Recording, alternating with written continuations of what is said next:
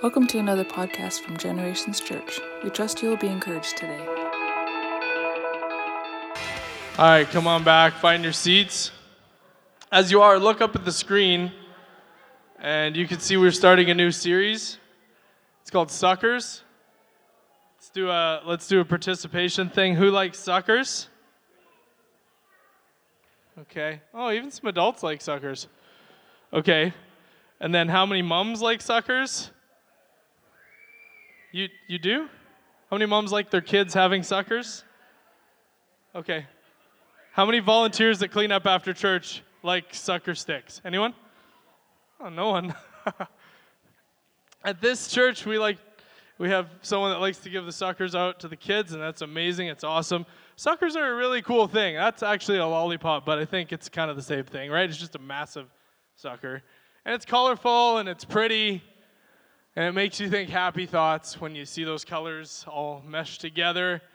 So, we've titled this this series, this we're, we're going to start a four-part series today. We've entitled it Suckers. And the picture doesn't really match with what we're going to be talking about because what we're actually talking about is something that's not really as colorful and it's not really always as happy. So, you know when you take a sucker and you it looks really pretty, you pull it out of the package, unless it got broke during transport, which sucks. Feels like it's already starting as a train wreck. But then you take it out, and as you start to something like this with multiple colors, as you start to lick it down and it gets smaller and smaller, it gets way less pretty, and it starts to get really sticky and messy unless you're really careful about it. But if your kids are like my kids, it gets kind of everywhere. Our girls have been doing a lemonade stand, and I just keep finding like weird spots in our house that have like little lemonade juice dried up patches, like where I just step and I'm like, ah, there's another one. It's kind of the same thing with suckers, especially with those younger kids that haven't really got their saliva glands under control just yet, or or at least how to keep their mouth closed and the suckers going in and out, and somehow it's you know you become skilled at being able to keep the sweet saliva in your mouth and when you want to pull the sucker out. But it gets it takes time, and in between it just kind of gets messy, and then a lot of times suckers just start to get ugly when they've got multiple colors. It just kind of starts to blend, and you know what happens when you put every color together? What color does it make? Incorrect. It actually makes white. But if you put all the colors of a lollipop together, it makes brown. Okay? So this it turns into this like really ugly, messy thing. And uh, Nita was telling me about one of her cousins that was had one of those long ones that was like a candy cane pole, but it was long and there was just like a it's just like a stick. It was like a candy lollipop stick, and he had started to to uh, to shape this thing with his tongue slowly over time until it became a really pointy object, which he thought was really cool. I don't know how many of you have like licked a lollipop until it became like a razor blade, and all of a sudden you're tasting bud, and you're like, what just happened? I just cut myself on candy. So, anyways, he had this awesome looking little spear, and then while he had it in his mouth, someone hit him in the back of the head with a pillow stabbed him in the back of the throat. I can tell you that that was no longer a cool way to eat candy. I guarantee you. And he's always been a little off ever since then, honestly. Right, Jana? I think he's been a little off ever since. That was a joke. You guys can laugh. He's fine. He's, he, uh, he's a contributing member of society. He's fine. So, anyways, so suckers, they can become something that gets worn down. They can become something that gets much less colorful, and they can get sharp and they can even hurt people. What we're actually talking about is the concept of life suckers people who suck the life out of you. Does anybody know someone like that? Don't point at them, but do you know someone like that that's a friend that you're trying to pour into, but when you're done having coffee with them, you're just at the point where you need to, like, I don't know, go to Disneyland, like just to recover. Do you know what I mean? There's, there's people like that that you need to go to the happiest place on earth just to get you back out of the depths that they've pulled you into. And you're like, my life's not that bad. How did they pull me into that?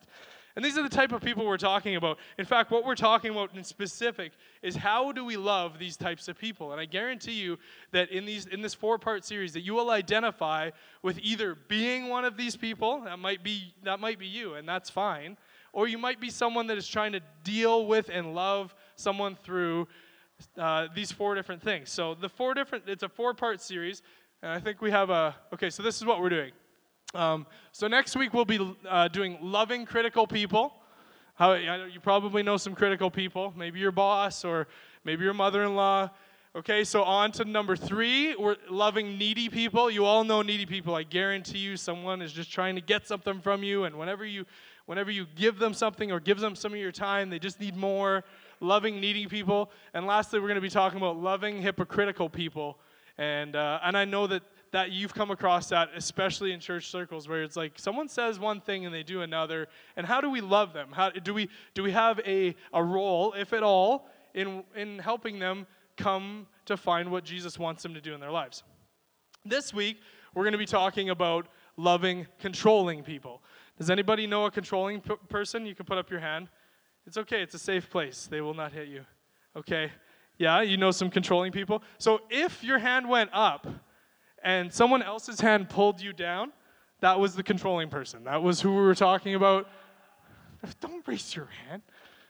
So you might have a controlling spouse if that just happened to you. Um, how many of you, let's just, let's put it in the, the modern vernacular. How many of you know a control freak? You, have heard of a, the, that term control freak, and it's not really a very nice term, but it's become something that you can just say, and someone will even say it about themselves. I'm a bit of a control freak. And, uh, and those people that would pull your hand down during a participatory opportunity in church would be those control freaks. Un- unfortunately, though, it's kind of laughable but there's, there's a place in society where these relationships actually really do genuinely hurt people. Uh, where I'm sure a lot of you have been hurt by controlling people, people who want to excise their will on your life. And somehow they kind of do it sometimes. All of a sudden, you're doing something you didn't want to be doing. All of a sudden, you're, you're, you're going to a function that you were like, I absolutely do not want to go to that. You have the conversation with them, like, I guess it won't be that bad. I'll just get through it. So what just happened? They just, they just, they just made the decision for me. And maybe that, maybe those people would be an authority figure. Obviously, you have a boss who wants to uh, have control over you. Obviously, there's going to be some control that's healthy, but maybe you have an authority figure that's been abusing power. And you know what? Most often, I don't think that those people are trying to be mal- malicious. They're not intentionally trying to hurt you, but most often they're they're hurting people and they're afraid people and they're insecure people. And they can become what some people would call an emotional black hole. So it just seems like it just sucks the emotions out of you, and it kind of leaves you feeling tired after having a conversation with them or spending a weekend with them. Um, if they don't get what they want, so these you can look around and say, okay, yeah, I know who these people are, but if they don't if they don't get what they want, they might pout. Even if they're an adult, they might still pout. Often I've seen this happen. They might stomp if they're an adult. Not really, but once in a while, you get one of those that's really out there who's a stomper. Uh, they might whine, might complain. Complaining is rampant in our society. I don't know if that's true of you, but I, I work in and amongst a lot of Christian people, and the complaining is just insane. It's like, what are you complaining about? Sometimes you got to get them like a dose of a reality to be like, yeah, well, dude, some people are just deciding whether or not they're going to go to church today and get shot at. They're not dealing with this really, really tough cold you're going through, but they're wondering if they're going to get killed at church today. You got to give them a dose of reality sometimes. Um, this is some other things that they would do. They would threaten, uh, whether it's whether it's uh, on purpose or not. Silent treatment, walk away, or a term that has been used in our society to describe these people are I feel like whenever I'm around them, I feel like I'm walking on eggshells. So you can kind of understand what that means. It's like you have to tread very lightly, otherwise, something's going to break. If you're thinking of someone, please do not point at them because it'll make this message much more awkward for you, them, most likely me. Okay? Don't point at these people, just think about them and, and grit your hand. Squeeze your hand. Let's start by building a foundation. What are the weapons that controllers have? Controllers have two weapons that they use, and, uh, and it, it, comes out in different ways, but the two major, control, uh, major weapons that a controller has are number one, threats, and number two, guilt. So a threat would be like, uh, you better do it or you're going to regret it. Um, you better perform or you're going to be punished. You know, maybe we'll reduce your wages, maybe we'll just fire you. Um, if you don't, there's going to be some kind of reperca- repercussion that's not going to be very nice for you. That's a threat. Uh, a boyfriend breaks up with his girlfriend if she won't do something that he wants her to do. Uh, a boss would terrify you by saying, Man, you had a, not a great day yesterday, and you put in eight hours, and honestly, this today, if you don't, if you don't do any better, we're just to pay you four. So um, you feel like you're always on edge. Uh, another common one in our society, I think, I hope not in the church, but I think maybe more often than we do think, is spouses threatening, threatening to leave, to say, I'm just going to play the big, you know, the big card and just say, if this doesn't change, I'm just going to have to leave. And um, my wife and I don't use that in our marriage. I would encourage you never to use that in your marriage, but that's a big threat that people use to get what they want. And then the second weapon is, is guilt. All, after all I've done for you, have you ever heard that from someone? After all that I've done for you, you won't do this one thing for me. And they forget about all the things that you already have done for them, and that relationship is a give take. But they take everything they've ever done for you and put it on top of one small thing that they need you to do because they really want it done. That's guilt. Um, I, I, you know, I feel like we're really close friends, but I guess I just can't count on you. You're not going to help me move. Okay, well, I guess I know where we stand in our relationship. I guess, I guess we're not really that as good of friends as I thought. That is guilt. So threats and guilt. That's what we're talking about today. And in, I, I'm only going to work out of one passage of scripture today. It's in Matthew 16, and it's a story about Jesus and Peter. And I think that if you were a disciple of the Christ, that you would you would more than often just allow Jesus to take control. If you had Jesus walking with you in the flesh, you believed that he was sent from God, he was the Messiah, that he had come to save the world, I feel like you would just kind of take the back seat and let him drive. But uh, in multiple cases, the disciples kind of tried to grab control. And I don't know if some of these disciples were the same age or younger than Jesus. I actually don't, I never studied that, so I don't really know. But what I do know is that there was a def- deference to Jesus because of who he was. And then in certain situations, they were like, ah, Jesus, I got this one. I know what we should do here. Okay? And so this is one of these cases in Matthew 16. And Jesus was explaining to his di- disciples that he was going to have to suffer. And he was going to have to give his life. And then he was going to have to be raised back to life. And, uh, and then Peter trying to do what was right and maybe even just being defensive of this of this this Messiah that had come down and had taken him under his wing and had loved him like no other person had ever loved him. Maybe that was what it was. Maybe he was just being defensive. He decided to take control and said, No, Jesus, that's not going to happen. So, Jesus, who only speaks truth, who has never lied in his whole life, has, who has only done good, says, This is what's going to happen. Um, they, they would have understood that he had prophetic ability. He had multiple times proved it. But no, Peter says, no, that's not going to happen. So let's read it in start, uh, Matthew 16, starting in 22. Peter took him aside and began to reprimand or correct him for saying such things. He said, Heaven forbid, Lord. Heaven forbid this, Jesus, this thing that you said. This will never happen to you this is what controlling, and another word for it, maybe you've heard more often, is manipulating people do. So if you see in, in verse 22, it says, But Peter took him aside. So Jesus is trying to have a conversation with 12 disciples, and you can imagine what it would be like for like Jesus to kind of grab him and be like, "I'm taking you away from everyone, Jesus, because I'm to I'm gonna teach you a lesson. This is this is how this is to go. It's not actually going to go the way he said."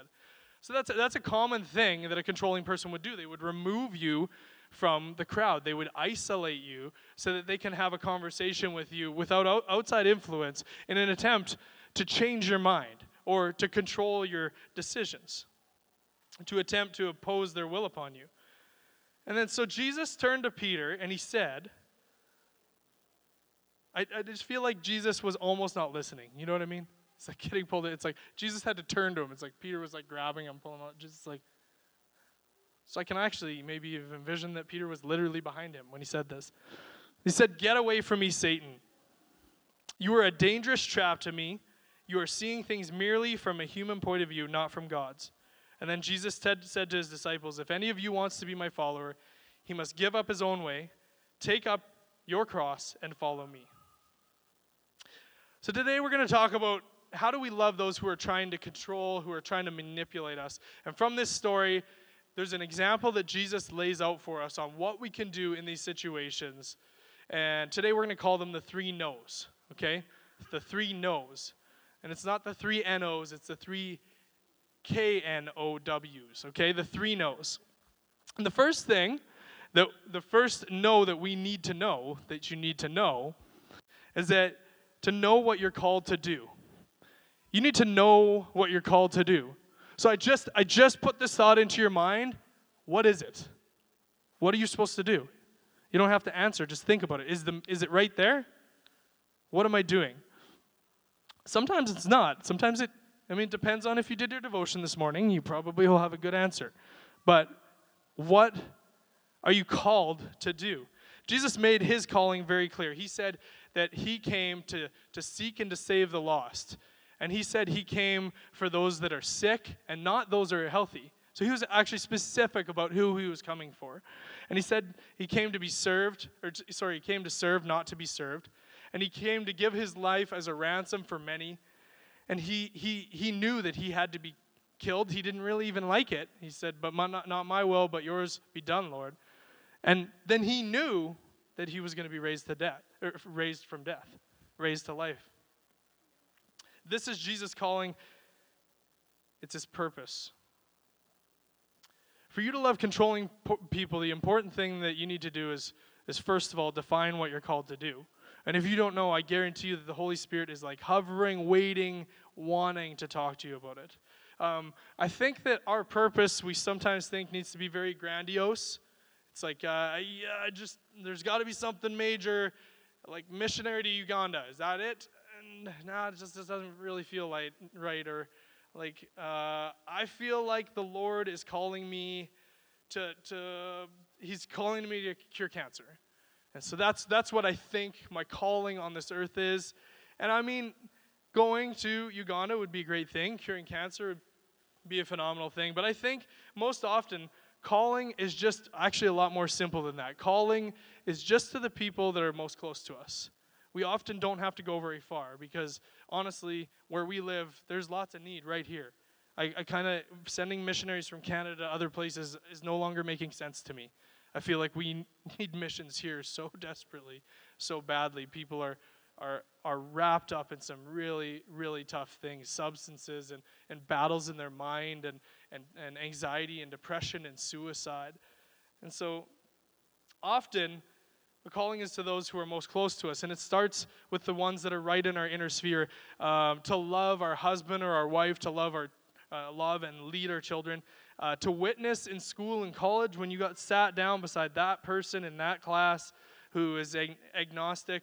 I don't think that was by chance. I think the Lord wants you to talk to that person. Uh, I think he wants us to witness at work. I, I, definitely think he wants us to serve at church. This place does not happen without many hands making the work happen. And so I know that he, I know that he wants people here. He wants people serving. That's that's uh, that's part of our calling.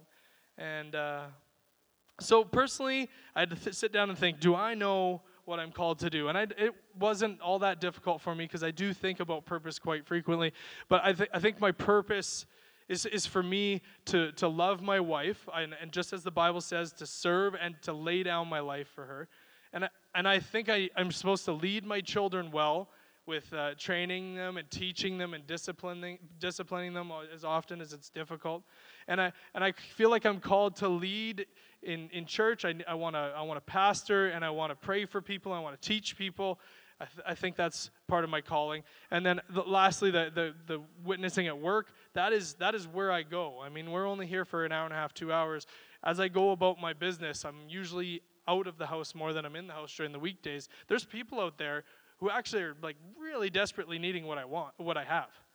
Uh, there's like there's living water that is rushing out of me, and there's people that are walking around with dry bones, and they're just they're just wondering what is wrong with their life, and that's what they need from you. So I would say that that my calling is is not that far off from really any of your callings. It obviously just tweak some uh, tweak it a bit here and there, just semantics, but our callings are very similar. And uh, I have a problem, and uh, that that holds me back from that. Um, I I struggle with pleasing people. I like to please people. I don't know if any of you Any of you people pleaser are brave enough to raise your hand? Do you, you you're, yeah. Or m- maybe the ones that just raise your hands were just doing that to make me feel better. If you did, you're a people pleaser, okay? And it might not, it might not uh, come out of you the same way, but I struggle when someone says, "Yeah, but what about this?" I'm like, "Yeah, sure, let's, yeah, that's a terrible idea, but let's try it." You know, it's it's. And sometimes I, I, I guess sometimes I like to see the wheels fall off of it, like specifically at work. I'd be like, we could try that. It costs us $50 in material in an hour, but you'll learn your lesson. But the truth is, is that I sometimes I say yes to things that I don't want to say yes to. Often I do that. And so this is a problem for me. I got to tell you that the Lord has identified something in me that resonated with me, that caused me to realize I needed to revamp my life. And that is that people pleasing is a form of idolatry. You would have never thought it was. Maybe you just thought it was like you just trying to really do everything for people and just help them and do things for them. But what you're actually doing is you're putting it up like an idol when you really you should be just running after the Lord and serving him and saying, "Lord, what's next? Lord, what's next?" And if it happens to be going to help someone, that's that's great. Well, people pleasing is a form of idolatry. And uh, and so calling clarifies. Once you uh, once you start to, to wrap yourself up in your calling, it clarifies. And, uh, and a lot of people have a plan for your time. Did you know that? And maybe sometimes you feel like it's like a bunch of little piranhas just picking your time, and at the end there's this little skeleton left, and it's like, this is what I have left for me, so I'm going to do with this. You know, people are always wanting your time. I preached a message once that time is money, and I, I genuinely believe that they're a very similar thing. There's a, there's a trans, transfer that happens between time and money. It's the same way with your money. It seems like everything's just like grabbing at your money, trying to take it away. Time, money, the same principles apply. Um, but calling clarifies. It helps you to realize that you can't save everyone, you can't meet with everyone, you can't do everything. But you know what I can do? I definitely can love my wife. I can definitely teach and love my children and I can serve in this church. Those are things that I definitely can do. Um, so let, let's just talk about what does every controlling person have in common? They all have something in common. They control. They try to control people. Yeah. Besides that, they have something else in common, and it is that every controlling person has someone who allows it. Because if you try to control someone and they won't talk to you and they turn your back, their back on you and walks away, it's really hard to control them unless physically. like, I guess Carlisle could control me right now if he really wanted me to, to dance, he could just come up here. But the, the truth is, is that every controlling person has someone who allows it. The person who does the controlling definitely has a problem. Okay, so that's one category. Maybe you're in that category. But so do the rest of us if we consistently allow it to happen. We don't live in communist China. We have police systems that will allow you to remove yourself from people if you would like. There is no one that is controlling you that has the power to control you that you have not already given to them. That's something you gave to them. So, first point, clarify what you're called to. And then the second point is is to know to identify when someone is trying to control you. It's not always as obvious as you think it is. If you look at the Bible, when uh, whenever Lucifer was coming around and he was trying to control people, he did it like super sneaky, and he's still around. He's still doing that same thing to us through other people. It's tricky, and uh, they call it deception. And it's like it, it sneaks in and it, it grows small and it starts as maybe a little seed and then it grows and all of a sudden you realize that you're in bondage. So know and identify when someone is trying to control you. Listen to this. Jesus says, This is what I must do in Matthew 16. He said, This is what I must do. And it was God's will, and I'm going to give my life, I'm going to be raised. And then Peter essentially stands Jesus down. To Peter, um, um, uh, 100% man stands Jesus, 100% man, 100% God, down and says, You're wrong. No, you're wrong. Never, Lord. Okay, so I want to ask you some questions. Was Peter the worst guy that ever lived? No, I don't think so. Uh, did he hate Jesus? I'd say no. Uh, did he have a plan to distract Jesus from saving people? I don't think so. And listen, moments before, Peter had just won Jesus Jeopardy, okay? So if you read the passage, it's a continuous thought.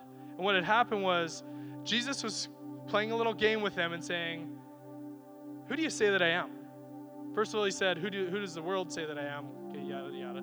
But then he said, Listen, who do, who do you say that I am? And Peter's the one that answered, and he said, You're the, the Christ, the Son of the living God. And Jesus says, You are blessed. So it's like you just won. You just won Jesus Jeopardy. He said, People didn't reveal that to you. God revealed that to you. You were listening to God. And so, listen, then after that, he says to Peter, He says, Peter, your name means rock, and on this rock I will build my church, and hell will not prevail against it or overcome it. And I'm going to give you the keys to heaven. And what you bind on earth will be bound in heaven. What you loose on earth will be loosed in heaven. And then immediately after, right after, the next converse, the next thought that happens is Jesus says, Good job, Peter. Now let just let me tell you guys what's going to happen to me. And Peter says, No. And Jesus says, Get behind me, Satan. It seems like a like a what just happened? Jesus is going to build his church on Peter and then get behind me. And then he calls him Satan. It's like a it's a it's a crazy amount of transition that happens in a very short uh, passage of scripture. Now, Peter wasn't an evil man just like perhaps the people that are trying to manipulate you. But in that moment, Peter was putting his plans in front of God's plans. He decided that his plan was better than God's. What happened? Peter was trying to control Jesus.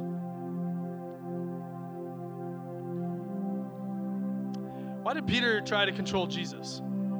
If Peter fully understood Jesus' plan, I think he would have been on board. So it has to be that Peter didn't understand God's plan. At that point, he didn't understand it. He understand understood who Jesus was.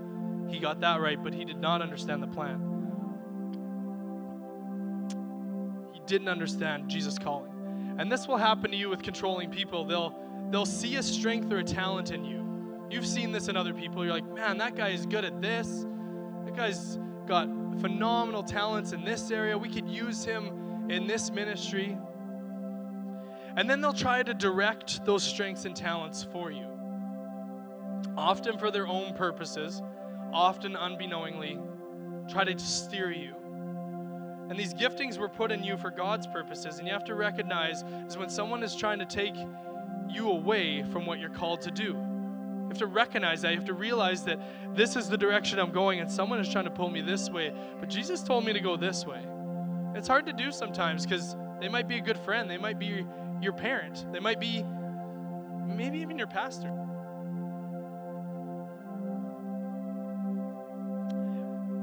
And so we need to recognize controlling or manipul- manipulating behavior, threatening, guilt, isolating you from your friends, maybe even on the flip side, trying to get you to rescue them again. Like, ah, you know, I need your help again. They're trying to get you to meet needs that you were never designed to meet, which is really stressful, by the way. So, number one, know your calling. Number two, know when someone's trying to call uh, to control you. And number three, you need to know when it's time to draw the line. I think very often we know when, that we know that we know when it's time to draw the line, but it, truth is the line should have been drawn a long time before that. There's already been a lot of damage, and things have gone really sideways. So we need to get good at knowing when it's time. Matthew 16, 23. Jesus turned to Peter and said, Get away from me, Satan. You're a dangerous trap to me. You're seeing things merely from a human point of view, not from God's. It's, it's kind of fun to say, right? Sunday school kids, get behind me, Satan. It's kind of like a fun thing to say because you like whip it out once in a while when you know that they understand. They've been to Sunday school. If you say it to them, they won't be offended. And they're telling you not to do something you want to do. You can just be like, get behind me, Satan.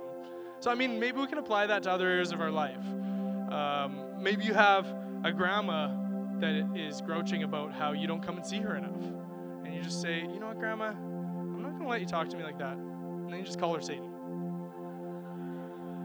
Do you think Jesus did it?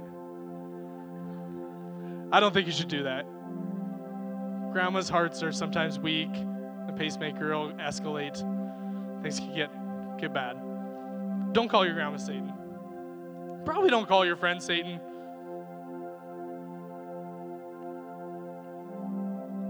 So just work with me for a minute. Imagine for a second if Jesus had struggled in the same way I've struggled in my life with being a people pleaser. Imagine, imagine if Jesus was codependent. Um, imagine if Jesus' identity was actually wrapped up in what Peter thought of him. So maybe P- Peter, Peter manipulates and he says, Don't do it, don't die. I'm not going to be your disciple anymore. Maybe turns his back and walks away, or, or maybe I won't talk to you anymore. I'm going to unfollow you on Instagram. I'm going to do full meal deal. I'm going to get you. If Peter had done that, could you imagine Jesus just being like, okay, okay, okay, okay, okay? Like, I mean, he can rework the whole plan, maybe. He's God. Maybe he can figure it out. He's like, okay, that plan was for mankind. But you know what, Peter? Because you just won Jesus Jeopardy, I'm going to do this for you. I'm going to do it your way. What do you want? Do you want, like, uh, no more signs and wonders, no more miracles? Uh, what do you want? Just whatever you want, I'll do it. Just tell me. Put it on paper. Away we go. What if Jesus was codependent and his identity was wrongly wrapped up in what Peter thought? Jesus would never do that. I don't see anywhere in Scripture where he would do that. I mean, maybe once someone changed his mind. Didn't happen very often. And I feel like he had already made up his mind when someone made him change. You know what I'm saying? He changed it because he wanted to. If you give control to a person, right at that moment, God is no longer in control. Someone else is. God is no longer directing you, someone else is. What if there's someone that you love and care about? You might even, maybe you love and care about them, and maybe even they love and care about you, but in their dysfunction, they're distracting you from a higher calling and a higher purpose because you're idolizing what they think about you and you're forgetting about what God thinks about you. What if that's the case in your life? What is that? What's the result for you?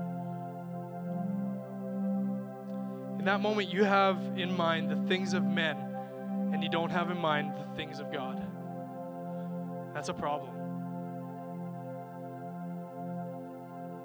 Maybe it's not sinful. I think it probably is, but maybe it's not even sinful, but it's a problem for you because your steps are going in the wrong direction. You're not going where He wants you to go, you're not doing what He wants you to do. Okay, so let's take a breath. Okay, so what do we do? How do we end this cycle when someone is controlling us? Um, how do we know when it's time to draw a line in the sand? How does that look? Do we run away? I've seen that. People do that. Does it work? Not really. It seems to follow them. Do we sever the relationship? Maybe sometimes that's very necessary. But I think oftentimes not. The relationship has been built and there's still things of value left in it, so I wouldn't say we want to sever it. Let me su- suggest to you a thought, and I know for some of us, that through the power of Jesus Christ that this is going to free your mind. I know that this is going to this is going to unlock something for some of us in this room today. Open our minds, Lord, open our hearts. Let him, him who has ears to hear listen to what the Spirit of God is saying to him this morning. Okay, so listen, the relationships you have are a combination. So there's two things that are in a relationship they're a combination of what you've created and what you've allowed. Okay, so create the creation, the created part is kind of your half, and the allowed is kind of their half, and they have the yin yang of that on the other side. Okay, created, allowed, allowed, created. The relationships you have are a combination, and every relationship is this way. And I'll tell you that the relationships sometimes the amount of creation and and uh, uh, the amount that it's created and the amount that it's allowed, it kind of it goes up and down. And when when your kids are really small, you're doing a lot of a, a lot of the creating and not a lot of the allowing. And then as they become older, they become like peers to you, maybe. And then all of a sudden, that relationship is a little more 50 50, probably 51 49 for the rest of your life, right? So every relationship is this way a marriage, parents, siblings, friends, co-workers, your boss, your kids. Every relationship is a is a combination of what you have rightly and purposefully created and what you have passively allowed. Relationships have patterns. We create two different types of patterns. We create healthy ones and unhealthy ones. And I know that you think about your relationships, there's probably some that are healthy and then some that could use some work.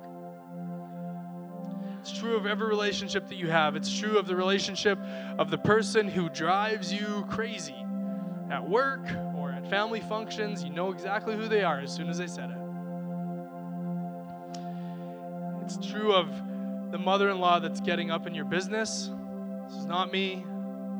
Okay? I'm not taking a stab at my mother in law. Mother in laws, sometimes they like to come in and say, maybe you should do it this way. Okay, it is a little bit my mother But I love her. I love her.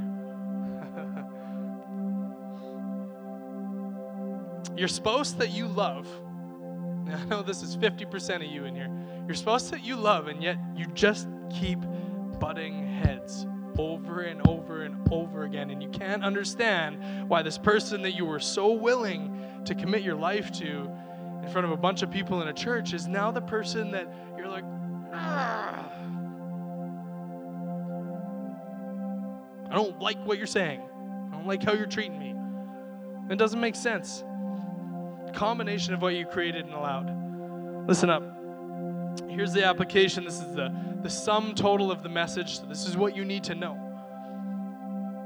If you don't like what you have, you got to change two things. You have to change what you expect and what you accept.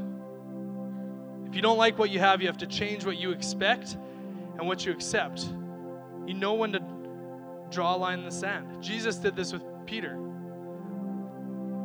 Jesus loved Peter. He he was the greatest disciple for a few minutes. He had, he'd won. He said, I'm going to build my church on you. This disciple was good enough for Jesus to think, oh, you're a good foundation for my church. And then moments later, get behind me, Satan. No, that wasn't appropriate. That was not appropriate. I'm not letting you and your desire take me away from what God planned for me to do. Not letting you do it. And it can be that sharp and it seems pretty awkward, especially in a group of people. I'm not sure if Jesus was still talking to Peter while they're off to the side, but some of those conversations are not easy. And they're going to hurt. How do we do this? I love you, but that's not appropriate. I care about you, but you cannot talk to me that way. I know this is difficult because I love you, but I am not going to bail you out again. This is this is the last time. You can threaten me, you can guilt me, you can walk away from me, but because I care about our relationship, I'm not going to tolerate this. Perfect example is the toddler at the store. So, those of you that have had kids that have come through those ages, when you take them to the store, when you get to the point where they're no longer in the in the little carrying seat, and now they're out and running around, and there's so many colorful things and amazing discoveries, and they want to take some of the things out of the store with them. I have to say, you know what? I know you can't have that. That's not good for you. It's too late.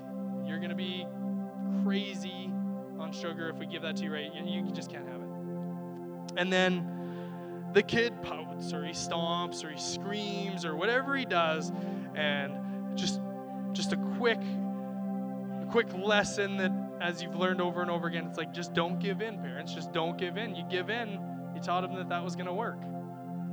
But, I mean, even good parents, after 20 minutes of them just being crazy, you finally like give it to them, and then you go down to their ear and be like, "You just wait until we get home. You are in so much trouble. I hope you enjoy this lollipop." And and then you get up, you're like, "I see. Uh, I'm a good parent. I fixed it." And then later on, you really fix it. That might happen because he's being a little terrorist. And he's messing up your grocery run and you forgot something. Probably the most important thing. Probably forgot the can of tuna fish. It's like the it's the most important thing, right? You tell them, I expect more, and I'm not going to accept that. This is how we love someone that's trying to, to control us. I care about you, but you can't yell at me. I love you, but I won't allow you to threaten me. I'm going to accept, I, I'm not going to accept the guilt that you're trying to put on me. I am going to love you consistently the same. I'm going to keep loving you the same way with these parameters around it. So when you do this, if maybe you never have, and maybe you're thinking there's some relationships that you would like to do this with, when you do this, I, I know what's going to happen. And, uh, and what's going to happen is the controller is going to kind of rear up a little bit and be like, wait a second, we had this all figured out. Now you're changing the rules of the game. It's, it's something that happens and maybe they'll even double down on their dysfunctional behavior. They'll, they'll threaten more, they'll guilt more, they'll hit, them, hit you with both barrels. And you almost want to think, you know what, maybe, okay, never mind, never mind. We can keep doing what we're doing. But the truth is, you need to just keep on with it. Because in these relationships, it's always going to get worse before it gets better. There's going to be a hard conversation before it can get better. But uh, what I, what I want to give you hope of is that there is a much better more functioning relationship on the other side of that conversation that is, is way more worth it. You don't want to keep walking in dysfunction. You don't want to continue to, to be controlled. You don't want someone in their selfish desires to take you away from the very will of God for your life. You don't want that. Does it hurt? Yeah. But we have to love them enough to know when it's time to draw the line and move on to something better. Okay, we're getting close to the end, but I, I just want to shift gears here a little bit. Let's get real for a minute. So it is, we've been kind of bashing on controlling people for a while. And yeah, maybe that was some of us anyways. And we're like, okay, we get it, we get it. Okay? But let's let's just flip this. It's really easy to point out others that want to control us. Uh, and I'm far too often that very per- that, that, that very person. Uh, many of us battle with that very thing of trying to control people. And you're not not doing it because you don't like them. You're doing it because you love them. And in in I don't know if you've heard this verse, but it's in Nehemiah. Have you ever heard of the book Nehemiah? Nehemiah 29:11. For I know the plans I have for you, says me. I have great plans for you, Paul. Do you believe it? They are pretty good plans. I think that I think I could probably give you some direction and just send you on your way but you know what I know? Is that God's plans are like way better. My plans are terrible most of the time. Unless God's in it, they just don't really work out always the way I planned. But I really like to go after people and say, this is what you need to fix your life. And then it kind of turns into a, a control dance. It's like, this is what you need to do. And then this is what you need to do. Happens more often with my wife and my kids than it does with other people. I am a control freak. You probably heard that God loves you and has a wonderful plan for your life. Well, I can relate to that. I love you and I have a wonderful plan for your life. I do. Did you say amen? No, she didn't. My kids aren't here, but they would have been, Amen. He has a plan for us. Anyone who's in relationship with me can say amen. And I understand and accept why Pastors Trav and Amy decided that this was something that I need to preach to you guys on. Because it's a struggle. I like things a certain way, like borderline OCD tendencies. I like it this way. Do it this way. All my apprentices would definitely say amen.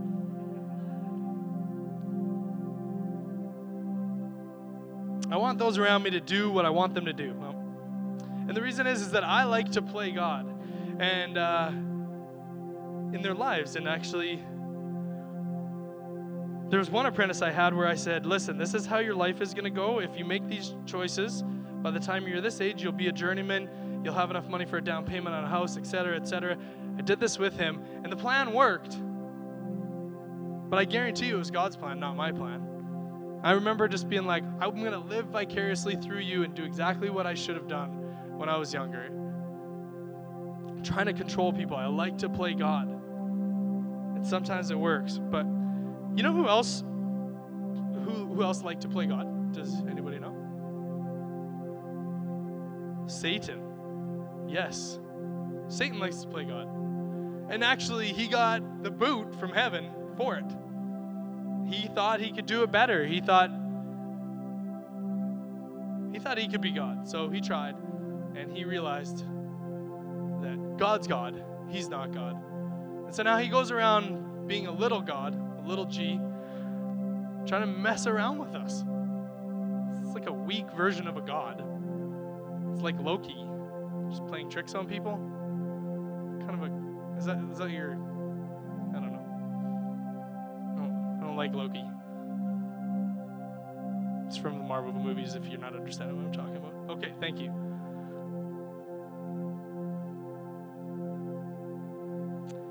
Which is why Jesus told Peter, Get behind me, Satan, when he was trying to control him. Notice that? He called him Satan right when he was trying to control him. The problem is, I don't make a good God any more than Satan makes a good God, any more than Peter makes a good God. And wait for it, any more than you make a good God. You're not a good God. Sorry, you're just not. It's hard for me to say with my people pleasing tendencies, but you're not good gods. You're just not.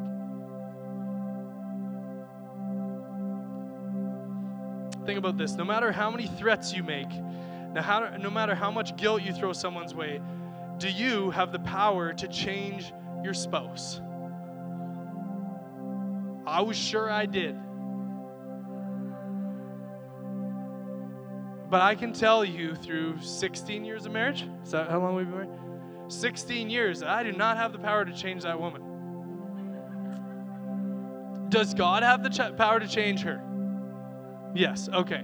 Okay, so do you have the ability to control your kid's future? This one's trickier. Do you? You don't. You don't, because because really good, faithful, church-going, spirit-led parents have some kids that are not following Him. And the Bible says, "Train up a child in the way that they will go, and they will not depart from it." Well, sometimes they depart from it for a while. I, I'm still believing that word's true, and they're going to come back. But you don't have the you don't have the power to control your, your kid's future. Does God have the ability to open doors and to close doors and to direct your children? He does. God has that ability. Do you have the ability to, uh, do you have the power to manipulate, threaten, guilt someone into overcoming addiction? Do you? I don't think you do. Maybe that's why these 12 step programs cannot get away from having the, the, the, people that are going through their systems call on a higher power. Because they realize that, that I can't do this, and the person standing at the front of the classroom can't do this. I need something more. I need to look to a higher power to change. Does God have the power through, uh, through, through the power of Jesus Christ? Does He have the ability to transform? The old is gone the new has come, does he have the ability to set them free? He does. He does. Cold turkey, get right off what they're on. Maybe they're going to, the, the nurses are saying you should continue on these drugs for a while and wean yourself off because you will die through the power of Jesus Christ. That stuff can just be knocked off of them and they can be free in Jesus' name right that day. God has the power. And that's why Jesus, right after correcting Peter, right after he calls him Satan, I mean, that was a low blow, right? What does he say right after? It says that he turned to his disciples and he said, If any of you wants to be my follower, he must give up his own way.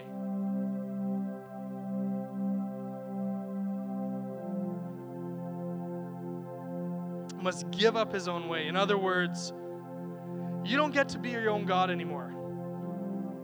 And just like I'm going to give up my life, and God is going to raise me up, and and you too are going to have to do it. You're going to have to take up your cross, and follow me.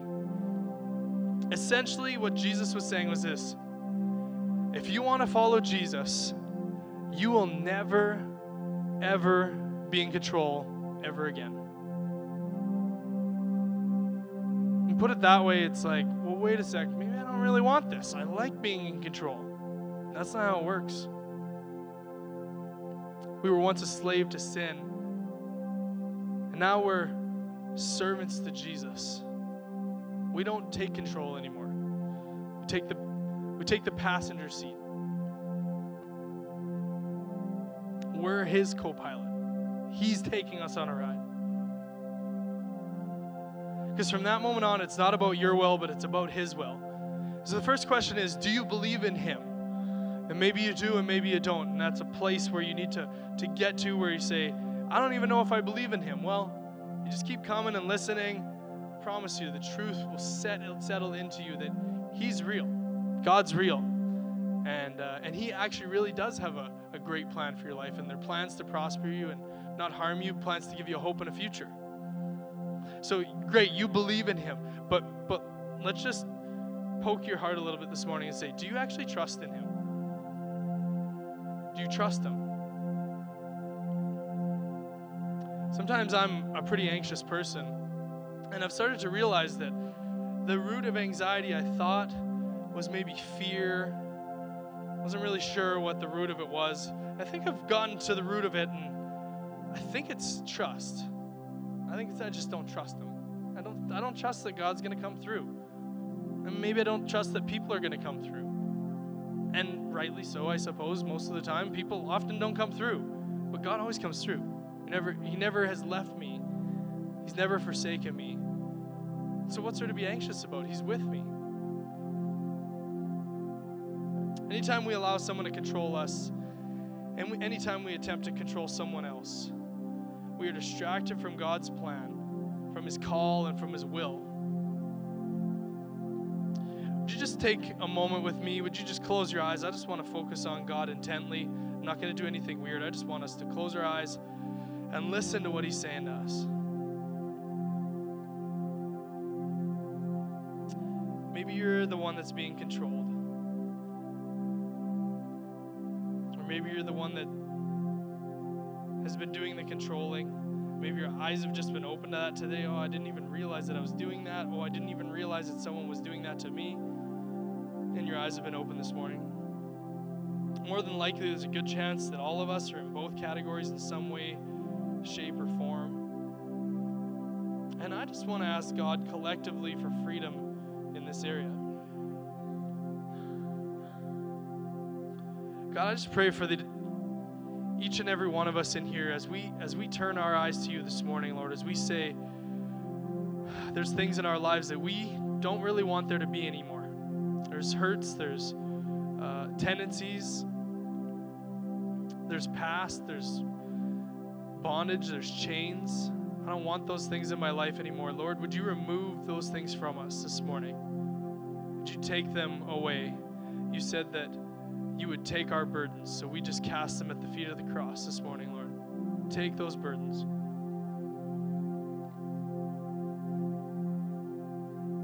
Would you break any bondage and when you would you free up any chains that are on us? Would you set us free in the area of control? Would you instill in us a new level of trust. Lord, we trust you. We trust you, God. We trust that you have the very best things in mind for us, Lord. We trust that you have the very best plans for us, Lord. And we choose to walk in that. No longer our own ways, but your ways, Lord. No longer the ways of someone that's uh, whispering in our ear how we should be doing it, Lord, but your way, Lord. Turn our focus to you this morning.